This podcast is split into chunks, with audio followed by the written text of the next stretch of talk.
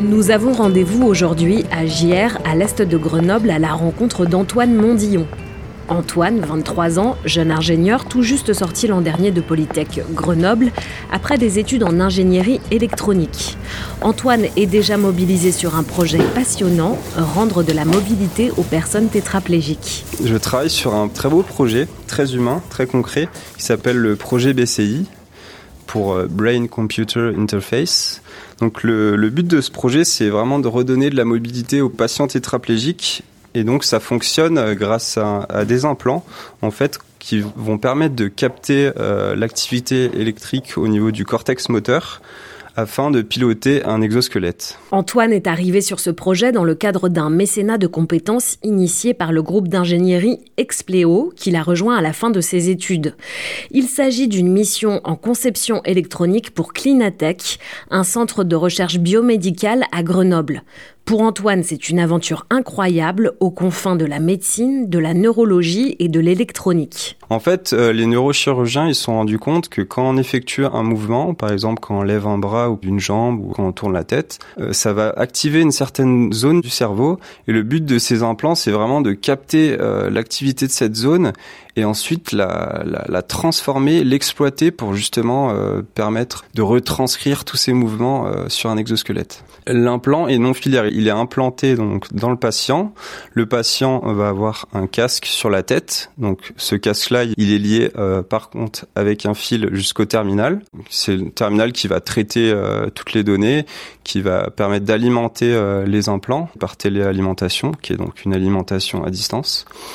Et donc ensuite, il va y avoir euh, toute une, chaîne de logiciels, tout un traitement jusqu'à l'exosquelette où euh, on va pouvoir euh, refaire tous les mouvements qui sont souhaités par le patient. Moi, je travaille donc sur la conception électronique du terminal de communication, donc qui va faire le lien entre les implants et le PC qui est relié à l'exosquelette. Le projet BCI, c'est aussi pour Antoine une manière d'assouvir une passion qu'il a depuis l'enfance, construire des robots. Quand j'étais petit, j'aimais beaucoup assembler des, choses, par exemple des Lego, donc faire des petites constructions, faire un petit chalet en bois, euh, construire un petit camion, euh, des petits monstres, des petits robots. euh.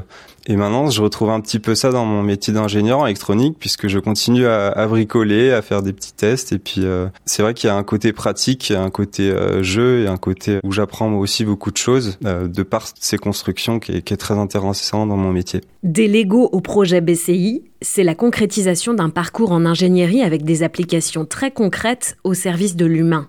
Puisque, on le voit sur plusieurs vidéos à retrouver sur Internet, un patient handicapé moteur est également impliqué dans ce projet. Le patient que vous avez vu, il s'appelle Thibaut et je l'ai déjà rencontré. Ça fait tout drôle la première fois quand on rencontre euh, cette personne-là. Parce que moi, quand j'ai commencé ma mission, euh, le projet il était déjà pas mal avancé. Du coup, euh, je suis arrivé justement dans cette euh, campagne de communication. J'ai vu tout ce qui s'est fait et du coup, j'ai vraiment développé une passion pour ce projet-là. Et quand j'ai vu l'impact sur la vie de ce patient, je me suis dit que c'est extraordinaire. Je dirais que la, première fois que l'exosquelette a marché, c'était un peu comme le premier pas sur la Lune d'Armstrong. C'est vraiment une analogie qui me parle. Là, actuellement, l'exosquelette le, le, est encore euh, attaché au plafond par euh, différents câbles. On a du mal à s'imaginer voir un, un, exosquelette se déplacer avec tous ces fils. On, se dit mais ça va pas être possible dans la vie de tous les jours. Hein. Il faut faire quelque chose. Et vraiment, à l'avenir, le but c'est vraiment de, de, séparer tous ces liens, tous ces fils. Et oui, on peut se dire euh, peut-être qu'un jour les patients tétraplégiques ils pourront se débrouiller tout seuls, ils pourront manger, ils pourront sortir, ils pourront travailler normalement et pas être contraints justement euh, par ce, ce manque de mobilité. Pour Antoine, la richesse d'un tel projet et sa chance, c'est aussi de travailler en échange avec des disciplines très diverses. Je peux en fait euh, travailler avec plein de corps de métiers différents. Donc ça va être euh, essentiellement donc des ingénieurs, informatique, électronique, robotique, mécanique, etc.